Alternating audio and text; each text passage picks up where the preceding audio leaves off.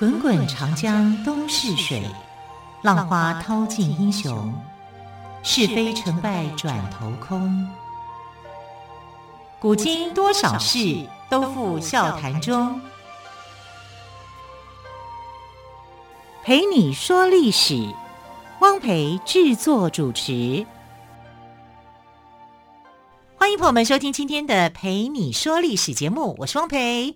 同样再次为朋友们邀请到历史专栏作家于远炫老师来到我们节目当中。老师好，主持人好，听众朋友大家好。老师，光阴似箭，时序来到了五月份，今天已经是五月一号了，有这么兴奋吗？一年一度的劳动节哦。啊、但是五月除了劳动节之外，还有一个很重要的日子，嗯、就是五月的第二个星期天，就是母亲节。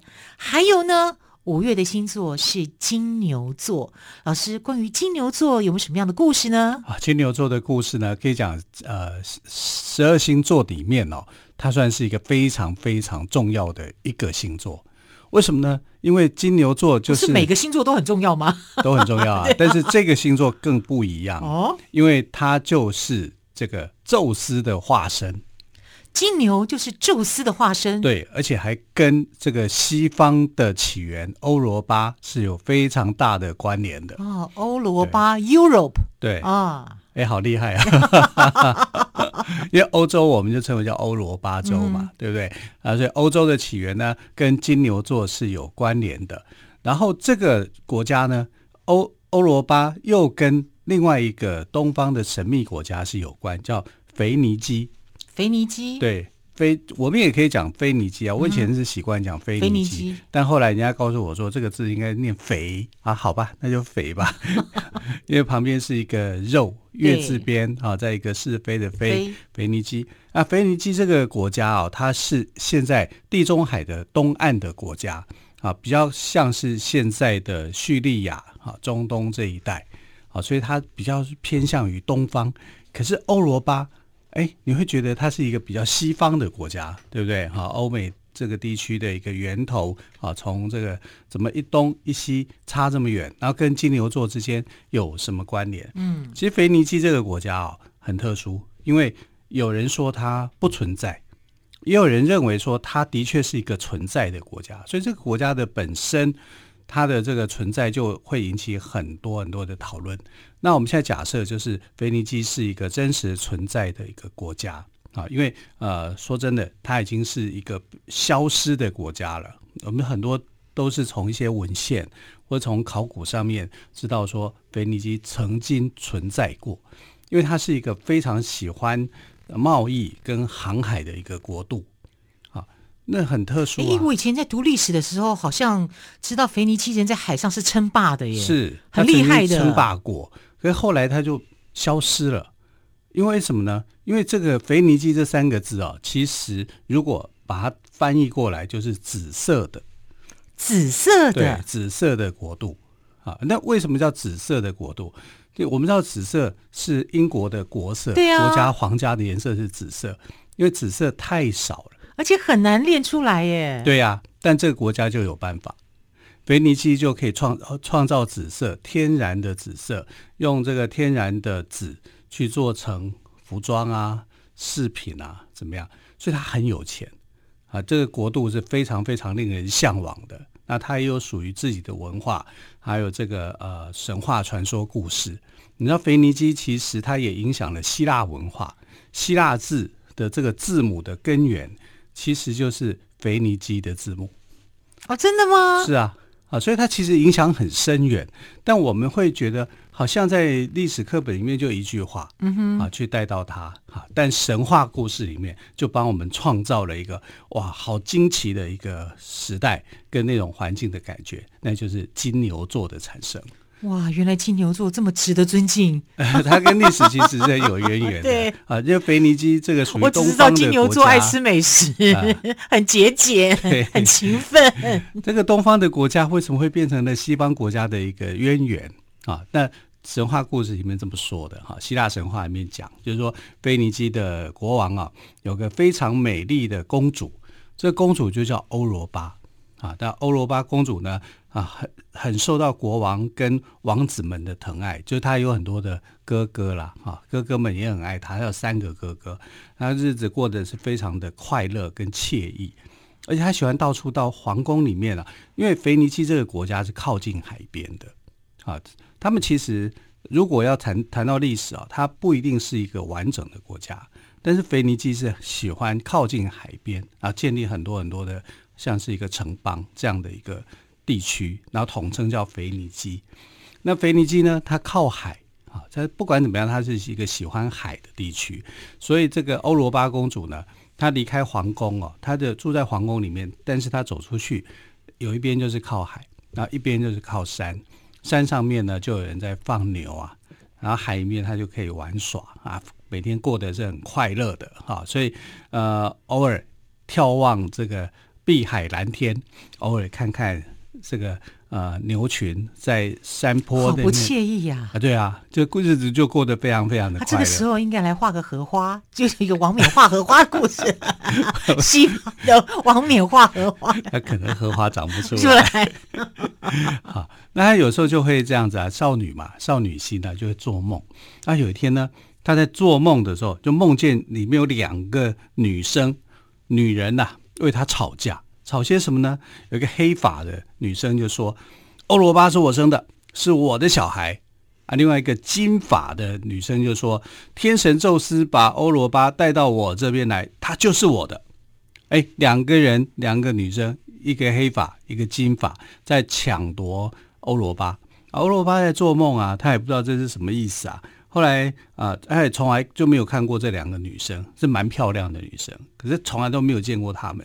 那糊里糊涂当中，哈，仿佛当中，他们就不断的提到她的名字。后来他就吓醒了，吓醒以后知道，哎呦，好家在是一场梦。梦对，哈。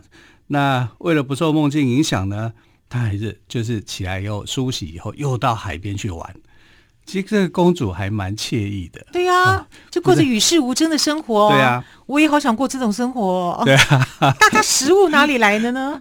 就皇宫里面供应充足啊。对。然后腓尼基又是一个有钱的国家，时间到就回家吃饭就对了。大概是这样。那个宫女也也不一定有些宫女端出来。哎，对，野餐呐、啊，对啊，对不对？反正他就过的那个日子啊，就是金字塔塔顶的日子嘛，嗯、跟我们是不一样。我们肯定要劳碌生活。对。那他生活里面就是玩乐、吃饭、睡觉哈，然后穿的漂漂亮亮，大概就是这样子。因为腓尼基是一个有钱的国度啊。嗯是一个紫色的王朝嘛？那这个紫色的王朝呢？呃，过没有多久啊，就发生了事情了。发生什么事情？哦、因为他就出，他喜欢出来玩。我们上面天上有神明嘛，举头三尺有神明嘛，对不对？那我们知道希腊神话里面有一个最大的神明就是宙斯啊。宙斯突然间在云端里面看到这个女生，他就觉得，哎呦，这个女生。好漂亮啊！我恋爱了啊！他时常在恋爱啊，这些宙斯就很喜欢啊，所以啊，一打定主意以后，他决定要去追求她啊，追求这个小女孩欧罗巴这个小女孩啊，所以呢，这个我们看到就是欧罗巴啊，跑到山上啊去这个看牛群，但这个牛群里面呢就很特殊，因为一般来讲，他所看到的牛啊都是褐色的牛。啊，就正常了。那个那个时期看到牛就是长这个样子，然后在啊、呃、山坡上面吃草，这也很当然嘛。可是他突然眼睛一亮，他看到有一只牛是白色的，啊，这个大白牛呢非常的壮强壮啊，然后看起来就很可爱很有力，所以他没有见过大白牛。他在想说，这只大白牛是从哪里来的、这么样的突出，这么样的不同啊，就被这个白牛影响。受它的吸引，对，一定的嘛，因为所有的牛，因为你的牛白色的就很特别啊，对呀、啊。可是那时候科学又不是那么昌明，要怎么会我们就有研究的基因，就想法会不会是一个白子的问题？我们来深深入探讨一下。哎，可能哦，对不对？哈，你就想说，一白牛不少不常见嘛，对啊。哎，那我会讲说，啊，不是金牛座吗？不是应该是金色的吗？的吗？啊，错，金牛座里面的那只牛是白色的，白色的。啊，这才凸显出它的这个特别跟与众不同不一样。啊，因为白是相相当于象征纯洁。大白牛，大白牛，怎么个黄梅？大笨牛吧。改个词嘛。好，哎，看到大白牛的时候就觉得哎呀不一样，他就慢慢的去靠近它，然后那只大白牛也没有说啊，好像看到它进来哈就会害怕，会害怕，没有啊，所以他就觉得这只牛好漂亮，好强壮，又好温柔啊，他就慢慢的靠近那只大白牛以后呢，啊，就跟他讲说，你能不能蹲下来呀？那白白牛很听话，就蹲下来。他就摸着他的这个牛毛、牛皮，嗯、哼应该小牛皮应该蛮好摸的，对 所以而且越摸就越舒服。他就在想说，我如果能够骑在白牛上面呢，不知道会是什么样子啊？就想骑牛嘛，骑马、骑牛啊，就是这样。有这个想法。倒是比较少人会想骑牛啦，通常是牧童啊这样子啊，那就把自己当牧童吧。对、啊，公主骑大白牛 也不错、啊，样子也不错啊，对啊，对啊，啊，所以他就真的想。就就就骑上去了啊！那骑上去的时候呢，哇，不得了！那只牛就真的让他去骑啊。那这个牛被这个公主骑上白牛之后，这个白牛是慢慢踱步呢，还是就开始狂奔？其实它是一开始是慢的，嗯哼，好、啊，就是不让你会觉得害怕嘛。啊，结果后来就靠近到海边的时候，哎，道理讲你到海边应该要停下来，停下来呀、啊，对不对？没有，它就开始狂奔了。在海中，在水中狂奔，在水中狂奔，对，所以它已经变成海牛了。哇，对这变化的太快了吧！从山上的海牛就变美人鱼了耶，变太快了。在从山坡上的时候呢，它还是慢慢的走啊，吸引它。到了海边以后，就拔腿狂奔啊，就往西方的方向就一直狂奔出去了。哇，这个金牛座的故事实在是太精彩了。好，我们先休息一下，稍后再继续，请岳训老师来告诉我们。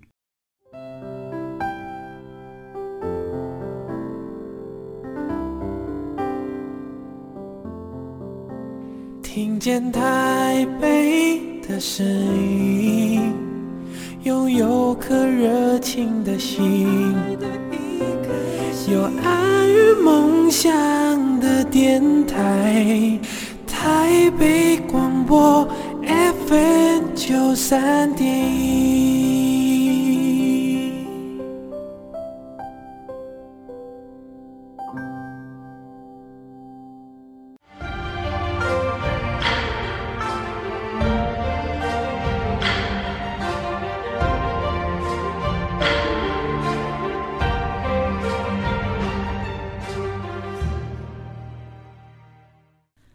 你说历史节目，我是汪蓓。今天特别来宾，历史专栏作家于远逊老师要跟我们说的是金牛座的故事。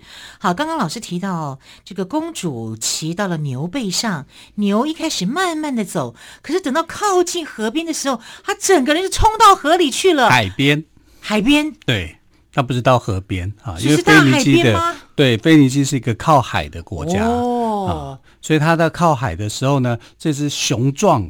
啊，然后又美丽的大白牛就开始牛脾气大发，就冲进海边，冲进海里面。那公主不吓死啊？吓死啊！她就拼命的抱着牛角啊，啊，就很害怕了，就会紧张了，因为这时候她跑得很快啊。然后问题是什么样？没有人知道她跑到哪里去啊！而且海是这么大的一片海啊，所以她要去哪里呢？旁边的这个悲女都吓坏了。对，小公主不见了，小公主不见，那是一件很可怕的事情，对不对啊？你等于好像是被人家拐走一样，他就被这只大白牛给拐走了啊，拐到海边，然后往西方一直跑，一直跑，她也不知道跑多久，他觉得那个速度好快，他就非常非常的紧张。那紧张的时候呢，他就这个呃，整个整个心情就很坏，又担心又害怕。那只白牛，你到底要把我带到哪里去？然后他就跑了好大一圈，好大一圈以后呢，终于到了一个小岛啊，然后就停下来。那这个小岛是什么地方呢？这个小岛就是克里特岛。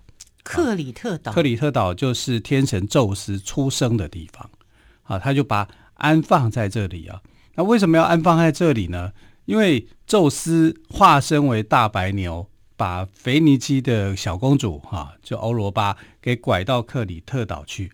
克里特岛是他的地盘嘛，他不想让他的老婆天后希拉发现啊，因为天后希拉总是会去侦查他有什么样的不法的行动啊，就是这样子啊。然后这个呃呃，这个小公主呢，就在克里特岛住下来了，因为这个地方最安全，这是啊、天神天神宙斯的一个大本营啊，你住在这里是没有问题的，很安全的，没有人会侦查得到的。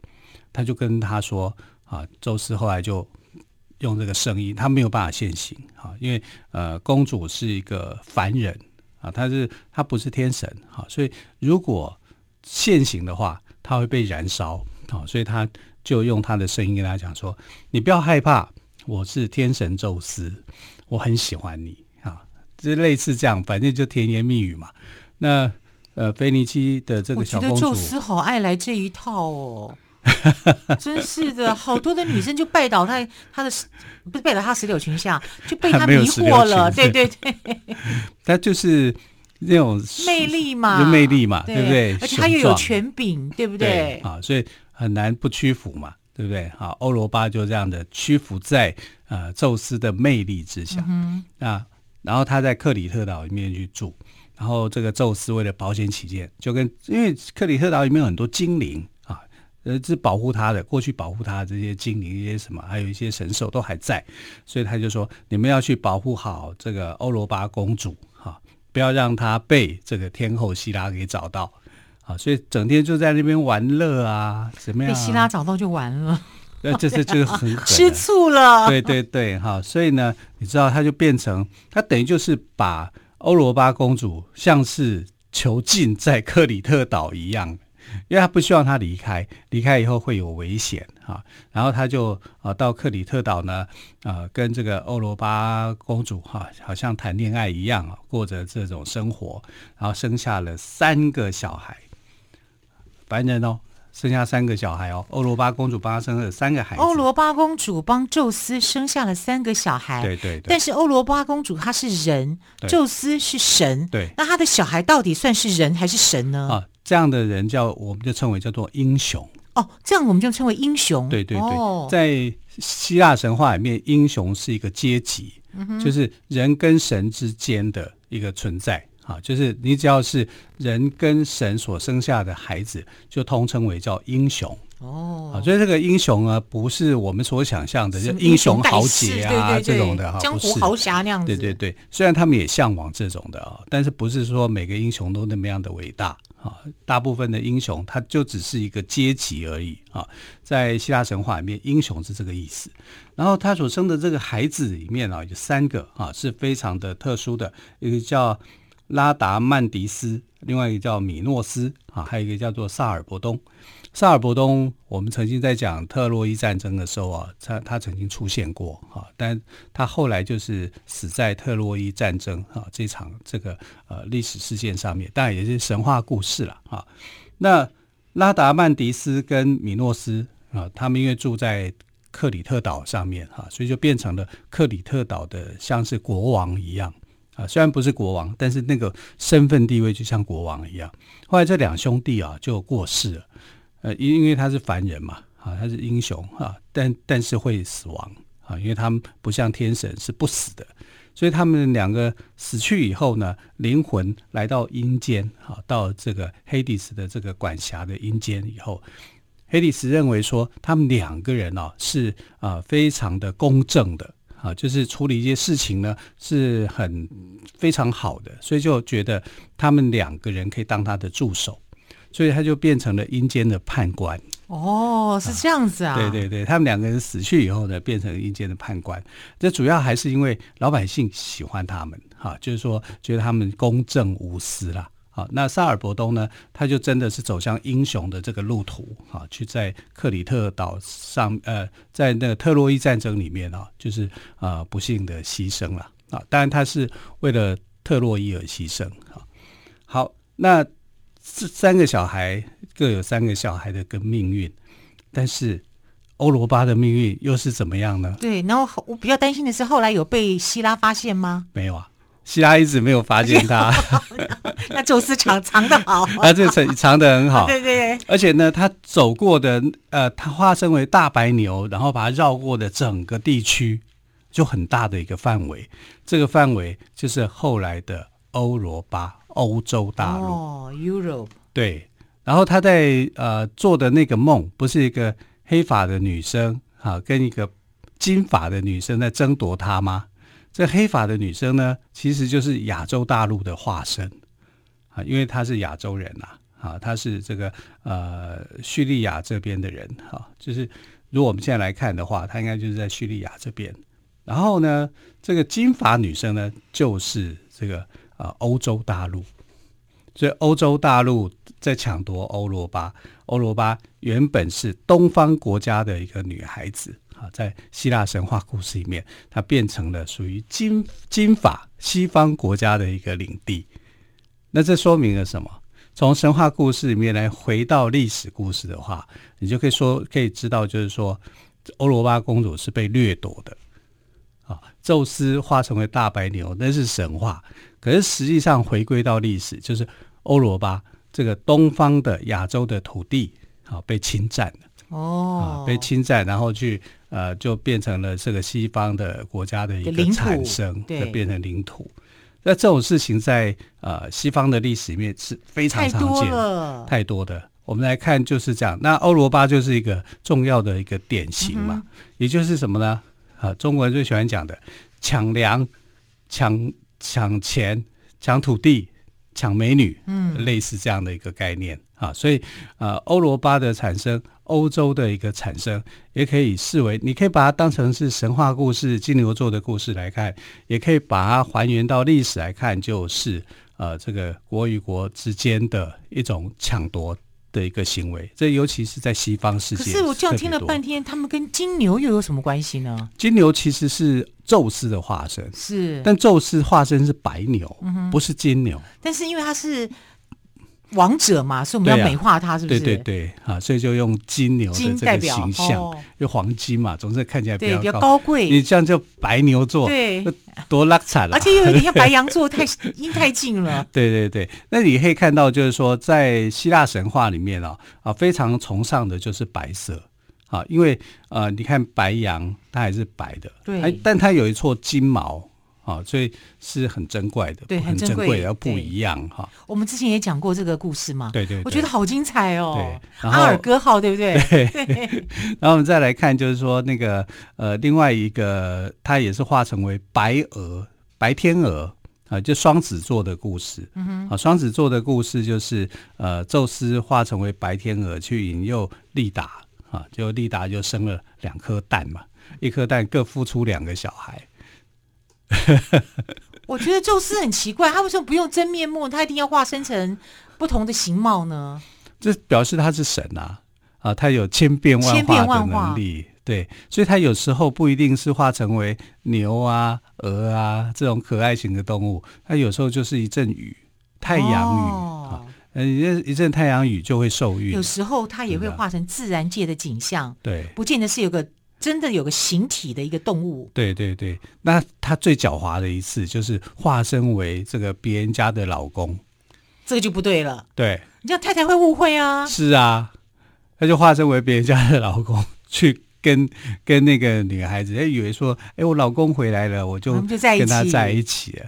这个很有名的海克力士哦，就是海克力士。海克力士的妈妈就是这样子啊，怀了宙斯的呃，怀了宙斯的小孩。嗯，因为宙斯呢，就化身成为她丈夫的样子，然后她就搞不清楚是丈夫回来了呢，还是怎么样？谁会知道呢？宙斯的法力那么强啊！所以海克力士是宙斯的孩子。对，啊，所以这个神话故事，但海克力士很辛苦哎，被希拉用。要九个任务让他去完成，十二个任务，十二个任务啊！任务对，海克力士可以讲是这个呃宙斯的孩子里面最神勇的，嗯，啊，可是也最辛苦的，啊，他的一生里面的充满悲剧跟坎坷，是啊。那欧罗巴公主呢，她的则是这种新的世界、新的大陆的一个开始，嗯哼。好，欧罗巴梦境中出现的黑发女子呢，就是亚洲大陆；金发女子则是欧洲大陆哦。这是今天于老师跟我们讲的这个故事，非常的精彩。老师，谢谢喽，谢谢，谢谢亲爱的朋友，我们就明天再会，拜拜。